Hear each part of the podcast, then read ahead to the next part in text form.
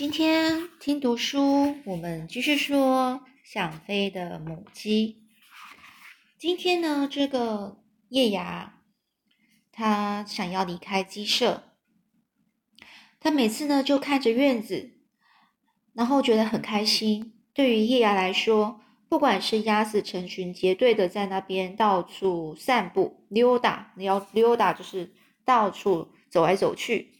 还是那只老狗一路追着鸭屁股奔跑嬉戏的模样，都远比啄食有趣多了。吃东西啄啄啄就是呃鸟类在吃东西叫用啄的，用嘴巴咚咚咚啄。叶芽呢，时常是闭上眼睛，想象自己就在院子里自由自在的闲逛着，或是蹲在温软的鸡窝里孵蛋的样子。有时候他还幻想自己正和公鸡一起在田野间那边散步，或是整天无所事事的跟着鸭群四处游荡。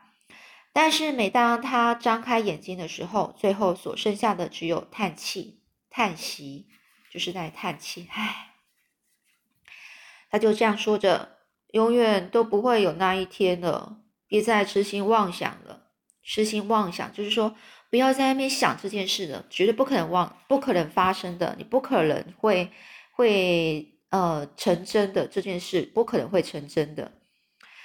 这叶芽呢，它已经连续三到四天没有生蛋了，这也难怪，毕竟它现在连站都站不起来，更不要说蛋了。它为什么站都站不起来呢？因为它不想吃嘛，它就不就是每天都不开心，就不想吃它眼前那些饲料。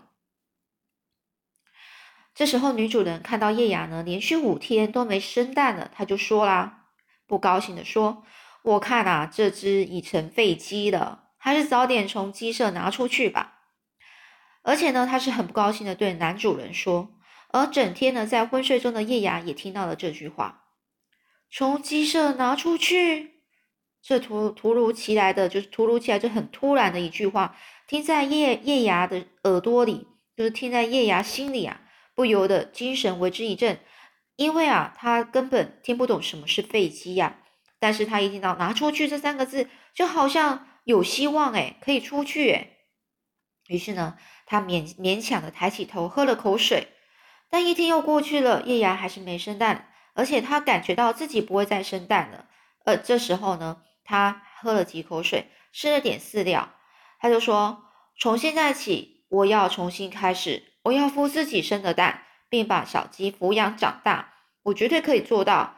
我要能够到院子的话，只要能够到院子的话，就说他是非常激激动的等待着，不断的在脑海中想象自己跟公鸡一起在田野中散步，一起挖土捉虫的样子，甚至兴奋到整个晚上都睡不着觉。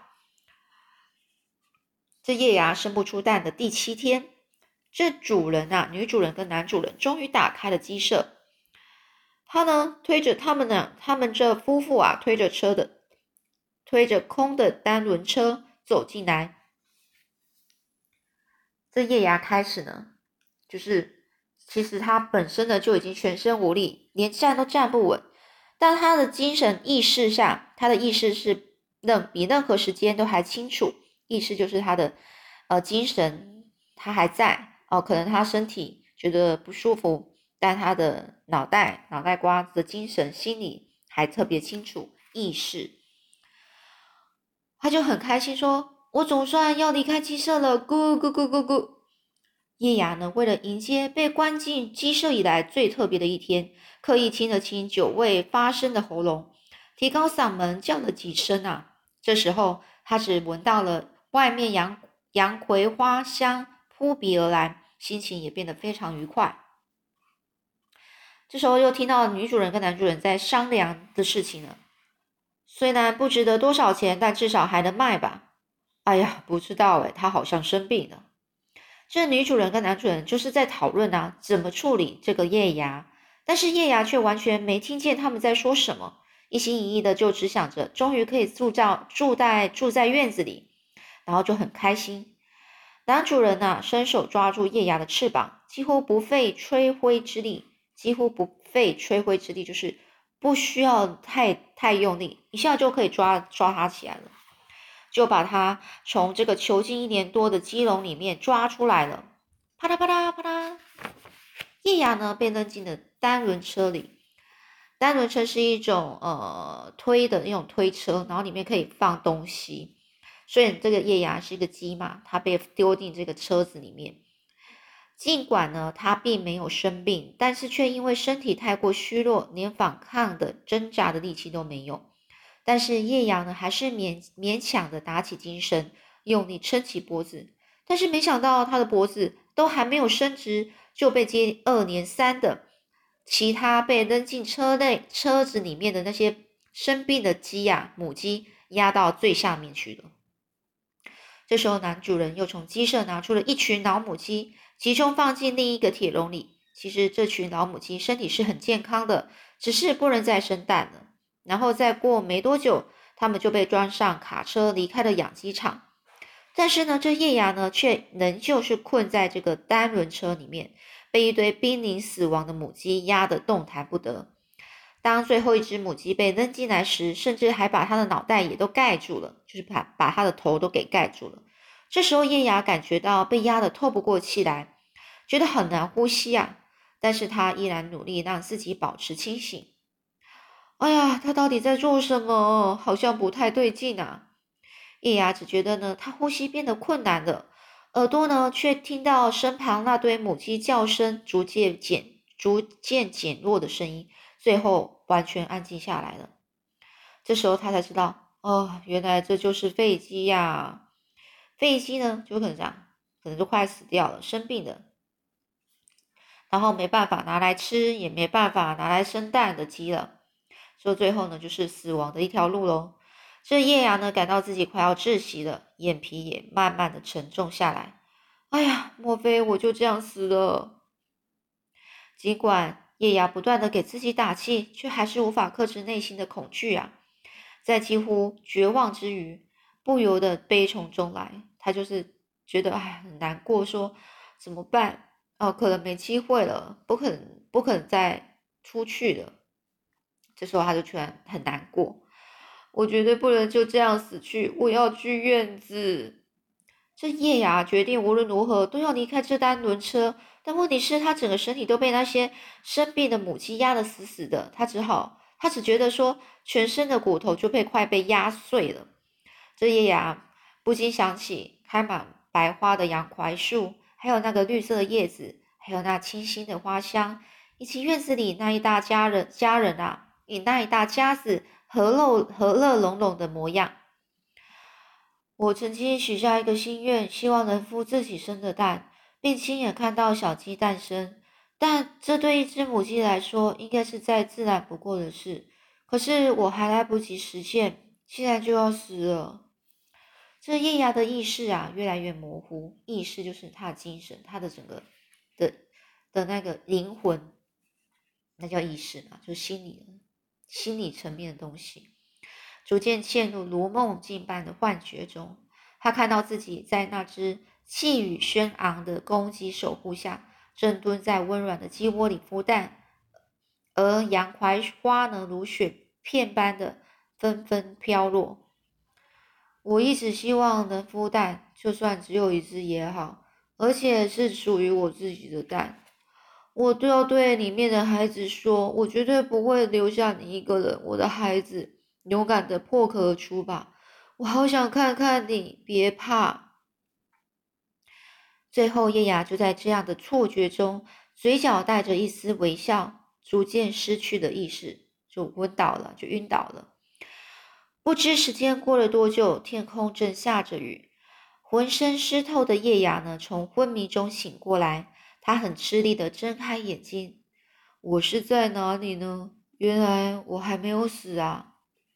月牙他冷的全身直打哆嗦，就是一直颤抖，哆嗦就颤抖着，在抖着身体这样子。尽管他已经恢复了意识，身体却还是无法动弹。叶芽心里想：也许抖抖羽毛，说不定会好一点。可是却连一点力气都使不出来。这时候，突然从头顶传来一个声音，并且一再重复了好几好几次。但是叶芽他侧耳听了老半天，才总算听懂对方在说些什么。喂，就是你啦，听见了吗？这月牙呢，吃力的抬起头，只闻到一股很臭的味道，却完全看不清周遭的情况。我就知道你还没有死。那声音呢，又再度响起，听起来比刚才更大声，语气中还带着一点兴奋。你站起来走走看，走走看，不行啊，我好累哦。叶芽呢？他环顾四周，但是在这么暗的一个夜色里面，好像看见山坡上的树，还有陆地上的杂草被风吹得整个不断的摇晃。那声音好像就从那边传过来的。你真的没死？你还不赶快起来？是啊，我还没死啊。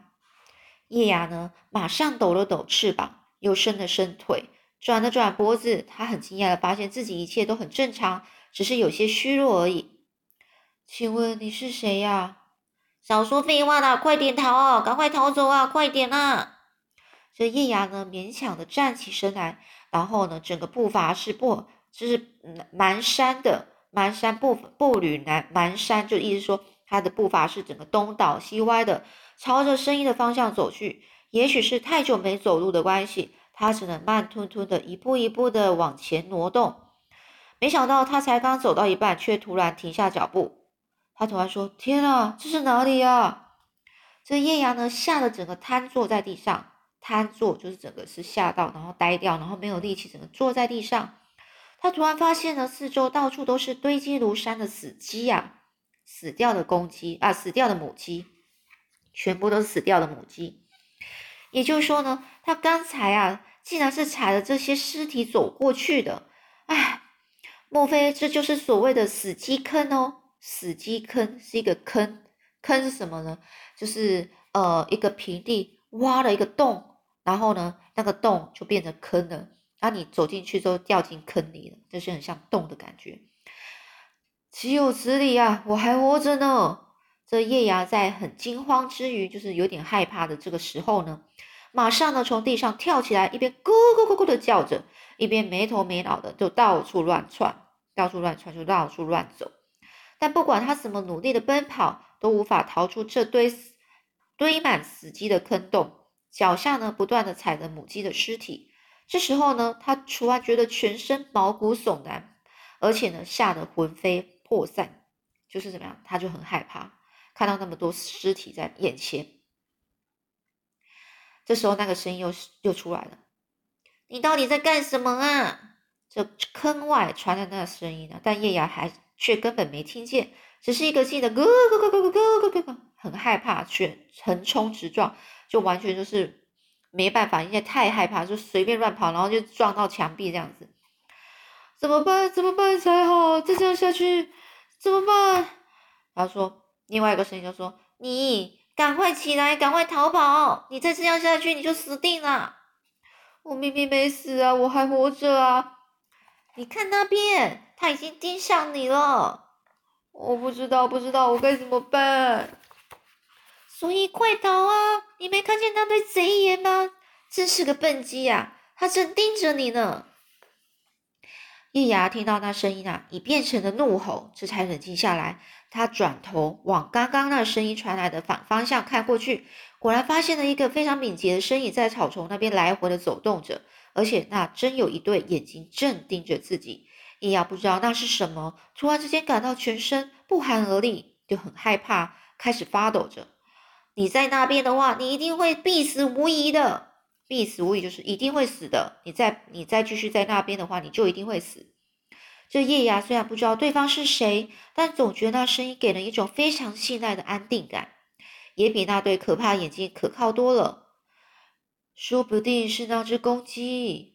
他就心里忍不住脱口而出，因为他认为在这如此黑暗的夜晚，也只有公鸡才敢这么大声说话啊，所以他猜想那个可靠的声音可能就是那一只公鸡。而叶雅朝着声音传来方向跑过去，还好呢，这坑洞的尽头的墙壁边，它的坡度比较低，所以它可以侥幸的逃了出去，就是就是很幸运的哦，逃了出去了。太好了。那声音呢，听起来既沉稳又不失亲切，全身湿透的叶芽冷得直打直打哆嗦，整个就是一直颤抖着。而且他定睛一瞧，定睛一瞧，就是他眼睛一看，这才发现站在你眼前的这个救命恩人啊，竟然是院子里那个绿头鸭。没错，就是那一只毛色与其他鸭子明显不同，羽毛是绿色及褐色。每次鸭子成群结队到处溜达的时候，总是跟在队伍最后面，看起来不太不太搭调，但是又显得有点孤单的绿头鸭。这叶芽做梦也没想到，自己的救命恩人竟然就是这只形单形单影只的绿头鸭。形单影只就是说。这个绿头鸭，它常常是一个一个一只鸭在那边走来走去，所以它是很孤单寂寞的。但不管怎么样呢，能够如此近距离的看着这院子里的这绿头鸭，也让叶芽真正的认真正的感觉到说自己真的离开了鸡舍。于是叶芽就跟那个鸭绿头鸭说：“谢谢你救了我。”但叶芽一想到自己不但离开了鸡舍，甚至还活得好好的，不禁啊欣喜若狂，就是非常开心了。不用谢我啦，我只是看不惯那家伙而已。每次看见活生生的生命就被他抓走时，我就非常没办法忍受，气得要命。这叶芽就问了：“那家伙是谁呀？”这个绿头鸭就说：“黄鼠狼啊。”这绿头鸭呢，提到黄鼠狼的时候，就好像一样，就是依然怒气未消，就是还是很生气的，连脖子上的羽毛都一根根的竖起来了。叶芽也不禁跟着打个寒战啊，寒战就很寒冷的颤抖。他转身的就向不远处看过去，只看到黄鼠狼啊，他挺直身体站在那里，正狠狠的瞪着自己，看他一脸悻悻然的样子。显然还在为刚才的事生气，他大概完全没料到即将到嘴的猎物竟然会被这个绿头鸭这半路杀出的程咬金给破坏掉了。悻悻然的样子就是一个很生气哦，还在生气呀，而竟然被这个绿头鸭这这个绿头鸭就是半路杀杀出的程咬金，这绿头鸭就是这个程咬金啊，这是一个典故哦。这个句子程咬金呢，就是很突然出现了。哦，这这个人啊，就是呃一个真正的人哦。那这个典故是是就是就是说他呢就突然出现，然后把谁给拦住了，不然后不让那一个人呢去往前。所以这绿头鸭呢，它拦住了黄鼠狼，不让它去吃掉绿呃这个叶芽这个母鸡。既然你活下来了，那就回去吧。这绿头鸭呢，摇摇摆摆的走开了。这绿这叶芽就问了：“呃，我该去哪里呢？”叶芽呢，突然之间愣住了。其实他很想跟着绿头鸭一起去院子，但是绿头鸭似乎并没有要带他一起走的意思啊。我再也不要回鸡舍了。我好不容易才逃出来，而且我已经是一只废鸡了。这绿头鸭就说：“飞机那是什么啊？”这。绿叶芽的说：“我也不清楚，大概是可以离开鸡舍的意思吧。反正这里很危险就是了。随便你去哪里，时间已经很晚了，我该回去了。大家恐怕都在睡了。”这绿头鸭呢，拖着疲惫不堪的身体呢，摇摇摆摆的，就是这样走着走回院子。而叶芽就朝着黄鼠狼那边偷偷的看了一眼，赶快就回头跟上去。赶紧回头跟上去，跟在这绿头鸭后面。你怎么知道我被埋在坑里呢？哦，这叶雅就问这个绿头鸭了。哦，他怎么知道？哦，这个他那个有一只母鸡呢，被埋在这坑里呢。这绿头鸭就说：“从池塘回来的那的路上，我一一看到黄鼠狼那副鬼鬼祟祟的样子，我就知道坑里一定还有没死的母鸡。我太了解那混蛋了。”这绿头鸭脖子上的羽毛又再度根根竖起，那家伙专找活活的东西下手，他可不是省油的灯啊！而且体型也比一般的黄鼠狼大多了，所以他整天啊都一做一些偷鸡摸狗的坏事，显示自己的威风。尤其像你这种还没死的母鸡，就是它最好的猎物。今天啊，算你命大。这亚就说：“哦。”这都是托你的福啊，我才能够逃过一劫。而叶雅听到自己是最好的猎物时，不由得羽毛啊整个直竖起来，更是寸步寸步寸步不离的跟紧跟在绿头鸭后面。寸步不离就是一直跟紧了这个绿头鸭，而不想要离这个绿头鸭太远。这绿头鸭就顺便笑着说：“ 呵呵呵，我还是头一次见到你这样的母鸡耶！看来我刚才扯着喉咙叫了半天，还是做对了。刚才那家伙一定在烦恼，到底要如何才能抓到你这只活蹦乱跳的猎物？”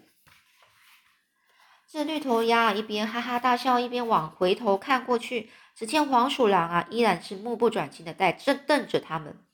叶牙吓得连忙啊，就是撇过头来，就是赶快转回去，但绿头鸭却毫无惧色。他绝不会放弃的，总有一天还会再见面。呃，真的吗？也许你是第一只从这坑里逃出来的母鸡哟。呃，因为我并没有死啊。这叶芽低声说的，但绿头鸭却不再说话了，而自己就走在前面，跟叶芽就跟着这个绿头鸭从杨槐树下经过，走进了院子。你打算去哪里呢？这绿头鸭就问这个叶芽，叶芽就。在那边踌躇了一会儿，就想了一下，考虑了一下，拖拖拖拖的就回答说：“呃，就算打死我，我也不要再回鸡舍了。”你刚才已经说过这句话了。嗯，没错，我的确是说过。叶芽希望绿头鸭能对自己伸出援手啊。呃，那你可不可以带我一起去？去哪里呀？你是指木僚吗？这绿头鸭有些为难的摇摇头，但看到叶芽一副可怜兮兮的样子，实在是不忍心拒绝。其实我也是寄人寄人篱下，不过反正你也是母鸡嘛。寄人篱下就是说，它呢，这个绿头鸭本身啊，它住的地方啊，去的那个地方也不是它自己的，它自己的家，而是别人的家，而他是自己是只是去借住的。于是呢，这个绿头鸭就带着叶芽一起住往院子的那个方向，那间可供遮风避雨的安乐窝走过去。好，那我们今天就先讲到这，讲到这里呢。下次我们再继续看，到底后来他们到这个所谓的呃可以遮风避雨的安乐窝那边，又会发生什么事呢？下次再说喽。